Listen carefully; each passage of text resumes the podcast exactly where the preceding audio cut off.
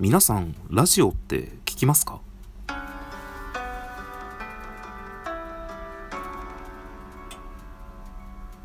はい。というわけでこんにちは。ミトです。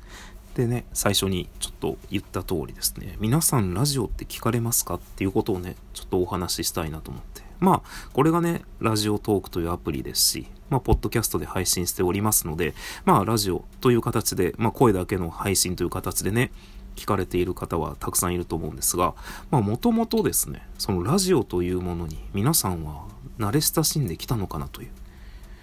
私はですね、その、東京に出てきて一人暮らしを始めた、まあ、20代半ばぐらいの時にですね、もう東京に出てきてからラジオばかり聞いていて、もうテレビを全然見なくなってしまって、もうラジオ、で、それも AM ラジオですね。FM じゃなくて AM ラジオ朝起きたら AM ラジオを聞いてずっと過ごす。で、まあ自分でいろいろやって、まあ夜になったらまた AM ラジオを聞くというようなね、生活を延々していたので、まあその頃の癖があって AM ラジオは未だに好きなんですよ。で、まあ、まああんまりなんというか、簡単なことは言えないんですけど、鬱っぽいとかね、なんか簡単なことを言うとね、いや、本当の鬱の人に失礼だみたいな感じがあるんですけど、あんまりね、この、いわゆるメンタルが健康じゃなくなってくると、ものすごく AM ラジオが染みるんですよね。なんていうか FM ラジオを聞いてると、FM ラジオってなんかリア充の集まりみたいな感じで、ものすごくこうアップテンポで流行りの曲がかかったりして、なんていうかね、心がね、ざわついて落ち着かないんですよ。で、テレビもそうで、なんかよくわかんないけど、こう、心がね、ちょっと落ち込んでくると、なんか普通のテレビって見えなくなってきて、普通のチャンネルって、なんか NHK ばっかり見るようになるんですよ。NHK か教育テレビ。もうこの2つしか見なくなるんですよね。まあ私の場合ですけど。っていうのがあって、なんか FM ラジオって、まあ、むしろ苦手感が、うわ、なんかクラスのリア充が、みたいな空気なんですね、あそこって。だけどなんか AM ラジオってすごく落ち着くんですよね。というので、まあ今はね、もうラジオって全然聞かなくなっちゃったんですけれども、もう本当に20代半ばぐらいの時は、もうずっとラジオ生活をしておりまして、まあなんか、ラジオっていいよねっていう話なんですけど、一般の方ってね、ラジオを聞かれるのかなって。まあ私の周りってラジオを聴いてる人が多くて、でまあそれこそポッドキャストであったり、あとはネットでね、まあちょろちょろっと、まあ有名な方のラジオですね、いわゆる伊集院さんであったり、おぎやはぎさんであったり、オードリーであったり、まあお笑い芸人さんが多いですね。まあがやってるラジオまあリアルタイムではなくても、なんかそういう聞けるアプリがあるので、それで聞いたりしている方が多いので、まあラジオを聞く人口っていうのはね、私の周りには意外に多いなというイメージがあるんですが、多分一般的にはそんなに聞かれているのかな。まあ僕がね、そのもう今には全く聞かなくなってしまったので、それこそこのラジオトークという、まあ、ポッドキャストで聞いてる方はね、あの、何の話だと思われるかもしれないんですが、私のこのポッドキャストはですね、あの、もともと、ラジオトークというですね、スマホのアプリがありまして、それで12分間の収録ができて、で、それを、まあ、ポッドキャストとして配信できるというのがありますので、それで配信させていただいております。なので私のこの放送はですね、大元はラジオトークというアプリでそのラジオトークを使っている皆さんが聞いてくださるというような感じの放送になりますが、まああの、それこそね、ボリューム9ぐらいあたるか、3回前ぐらいあたりから、ポッドキャストの申請が通って iTunes のポッドキャストでね、聞いていただいている方も増えたようで、あの、レビューがね、まさかの書かれていまして、もう本当にありがとうございます。私のようなね、この、本当にまるで中身のない、まあなんか、その、聞かれているっていうのを意識し始めてから、やたらこう、ラジオらしいラジオをね、こう、変に意識しながら喋るっていうね、まあこの後、この先ですね、どうなっていくラジオ番組かはわからないんですが、まあでも、聞いてくださってる人、あんまりリアルで、あ、言われましたね。なんか作業中流してますとか、なんというか、時々聞いてますみたいなことをそれはね、みんなあの、ラジオトークを持っている人ではないので、皆さんあの多分、ポッドキャストで聞いてくださっている人なんですよ。で、ポッドキャストで聞いているイコール、今のところね、iTunes ストアにしか出していないので、iTunes ストアで聞いてくださっているラジオの前の皆さん、ラジオというかね、スピーカーの前の皆さん、本当にありがとうございます。まあ、ざっくり言えば、ざっくりというかね、根本言えばラジオトークありがとうございます。これ何の話だっていう話なんですが、ラジオですよね。なんかその、あとは自分が作業している時に、あんまり邪魔にならないラジオっていうのが好きで、そうなってくると、やっぱりこうアップテンポの激しい DJ がね、激しい MC がね、こうまくし立てるように喋るラジオって、なんかこう、ざわつかせられるんですよね。何かを考えて書いている時に、チンつった。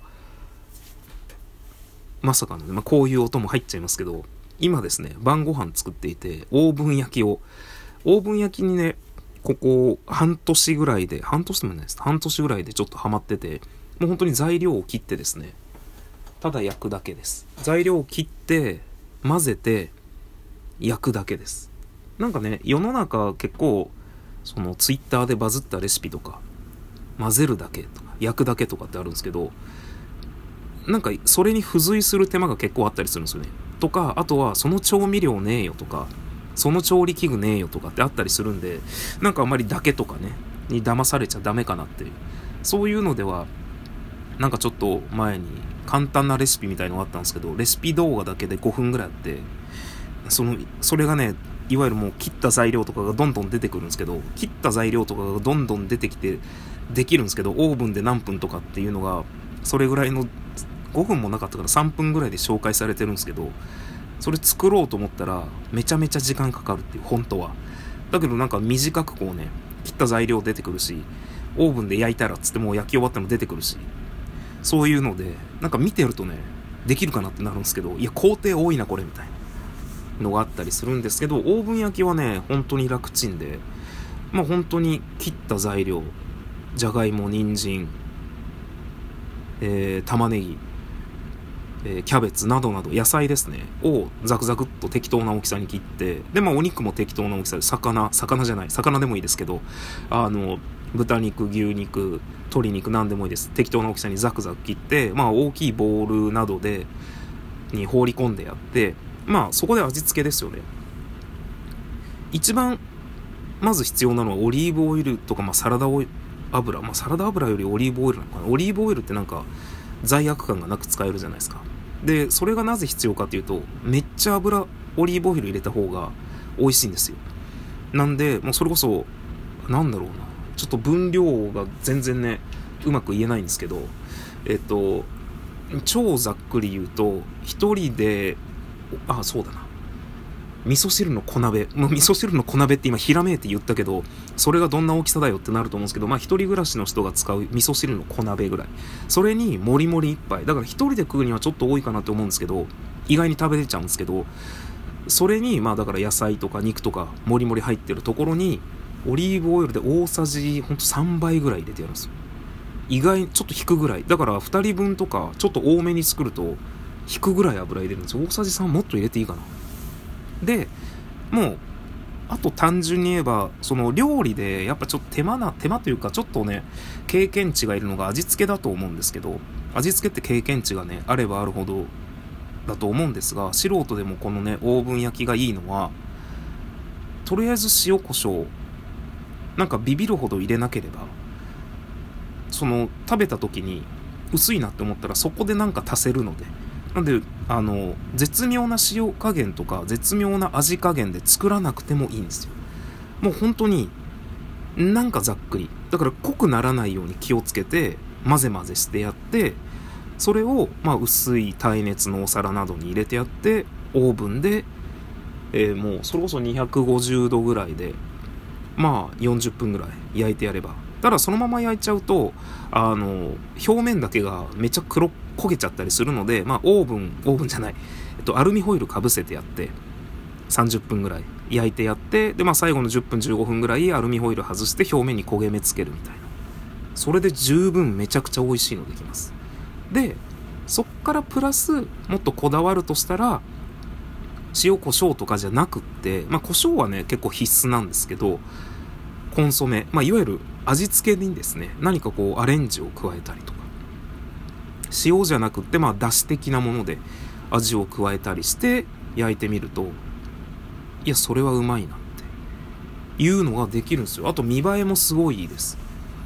これは本当にある意味、切って混ぜて焼くだけなので、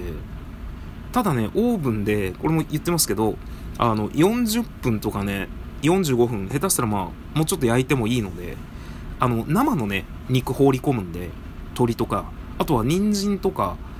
じゃがいもとかも、生のままいけるんですよ。生のままいけるって食べるんじゃないですよ。生のまま刻んで、生のまま刻むのは当たり前なんですけど、刻んだのを一回こう火を入れるとかじゃなくって、じゃがいもとか人参、いわゆる硬くて、ちょっと大きめの塊の大きい野菜も刻んでそのまま焼くので、肉も刻んでそのまま焼くので、オーブンで。ある程度やっぱね、時間入れてやらないと焼けないんですよね。不安になるので、まあ、そういうのがあるので、ちょっとね、出来上がりまでは時間がかかるんですが、手間っていう意味では、そんなかかんないです。めちゃ楽です。まあ、時間イコール手間だとね、考える人もいらっしゃるので、まあ、そういう人にはね、向かない料理かもしれませんけれども、このオーブン焼きはね、ものすごくおすすめなので、まあ僕、今日ね、丸々12分間、ラジオのことについて、皆さんラジオってどうですかっていうことについて喋ろうと思ったんですけど、えー、どちらかっていうと今振り返ってみれば、オーブン焼きは簡単で美味しいよっていうことをね、伝えたっていうことで今日の放送を終わりにしたいと思いますが、こんなんで大丈夫ですかね？それでは皆さん、さようなら。お便りお待ちしております。お便りってどこに送っていいかわかんないんですけど、一応なんかね、ツイッターか何かでお便り、の日々ミトで検索していただきましたら私出てきますので、そちらの方にですね、多分お便りみたいなあの、お便りっつっても、あの、SNS 上、ツイッター上でなんか質問するだけなので気軽に送れると思いますので、もしよろしかったら皆さんどしどしお便りお待ちしております。それでは、さようなら。